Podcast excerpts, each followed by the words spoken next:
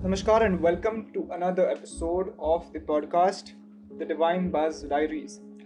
In the Divine Buzz Diaries, if you don't know yet, we analyze global paradigms, we study the changing world order, and we also find how diplomacy, especially, can soothe out most of the world's bruising problems, the conflicts. Hi, I'm Ajinkya Kavre, and today I'm your host for the Divine Buzz Diaries. Um, this is a bit, I, I might say, a offbeat kind of a podcast because um, today I am going to take help from another uh, great man who goes by the name Ra- Raghav Bahl. And um, if you don't know him, he's a journalist and uh, he has he has a very great experience. Um, in his book Super, Super Economies America, India, China, and the Future of the World, uh, one of the chapters, or I must say the second chapter, is Raring to Go, um, which says a growing concert of democracies. I find this title quite interesting, and uh, it is a growing concert of democracies, especially that um, elections, US presidential elections, are near. He says the central dynamic of the age of super economies became clear almost immediately. A newly assertive China was determined to test, sometimes clumsily, the boundaries of trade and diplomacy, and it was up to the world's other economic powers to figure out how to respond. Beijing challenged its rivals on everything, from currency to territory, using even small issues to assert its disruptive presence. At the start of the 21st century, this tension emerged sharply in the competition for the rare earth metals, a relatively obscure but highly illustrative example of the shifting global dynamic. Buried in the rocks deep beneath the Earth's surface, the 17 elements known as rare earth metals populate the bottom of the periodic table and come in unassuming shades of grey, brown, or silver, with tongue tripping names like even I can't say these names praseodymium and yttrium. But they are essential to the production of high tech gadgets we cannot live without, such as the cell phone, probably on which you are hearing this podcast, computers, tablets, flat screens, televisions, and even cars, to name a few, as well as of sophisticated medical and military devices. Though the metals are not actually rare, Large stores are known to exist in China, the US, Australia, Brazil, India, South Africa, and Canada. They are typically dispersed in wider areas, making them difficult and expensive at the same time to extract. And because they are often found directly beside radioactive elements like thorium and uranium, separating and refining them can produce dangerous toxic waste, um, which can, uh, you know, harm the human body. Yet, demand for rare earth metals has grown steadily in the recent years, thanks in large part to their role in advancing clean energy technologies such as wind turbines, solar panels, and rechargeable batteries. In the heyday of American power from the mid 1960s to the 1980s, the US dominated the production of rare earth metals. Mines in 14 states, including California, Alaska, Wyoming harvested tons of precious substances for use in rapidly innovating industries like technology, healthcare, and defense. The biggest site was a mine in Mountain Pass, California, on the edge of the Mojave Desert, whose rare earth deposits were discovered in 1949.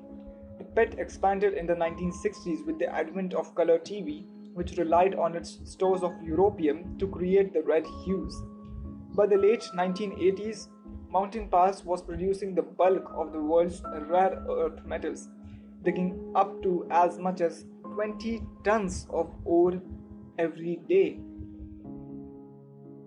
Is 20 tons that more? No, it is 20,000 tons of ore every single day. But then China jumped into the game. In 1986, at the urging of four scientists, Deng Xiaoping established a new government program to nurture innovation and achieve leapfrog growth and development in key high tech fields in which China enjoys relative advantages. which are essential to the country's economic lifeline and national security. According to the Ministry of Science and Technology, Beijing began cultivating its prodigious deposits of rare earth metals first discovered in 1929 in Bayan Obo, a massive mine on the plains of Inner Mongolia that workers today refer to as Treasure Mountain. In 1992, Deng spurred efforts to capitalize on the coveted natural resource, proclaiming there is oil in the Middle East, there is rare earth in China. Between 1990 and 2000, Chinese production of rare earth metals soared from 16,000 tons to 73,000 tons every single year. Thanks to lower labor costs and fewer government restrictions, Chinese mines could now extract the metals much more cheaply than their American counterparts, driving down market prices. One fell from $11,700 a ton in 1992 to $7,430 a ton in constant dollars in 1996. American mines could not compete, and China cracked the market just as Washington began tightening environmental and safety concerns and regulations around open pit mining. A series of leaks at Mountain Pass dumped thousands of gallons of radioactive wastewater into a nearby lake bed, putting an end to chemical processing as the site in 1998. Production at America's once prolific mines began to dwindle. The government granted millions of acres of public land protection from future mining. By 1999, the US was importing 90% of its rare earth metals one by one, its rare earth operations shut down. The last one standing, Mountain Pass, was closed in 1992. I find this story to be quite interesting that you are producing, the, a country produces rare earth metals quite on its own and is dependent on itself. But as a result, as it moves forward and it regulates it, it has to import more than 90% of what it could uh, produce by itself quite fascinating in one sense.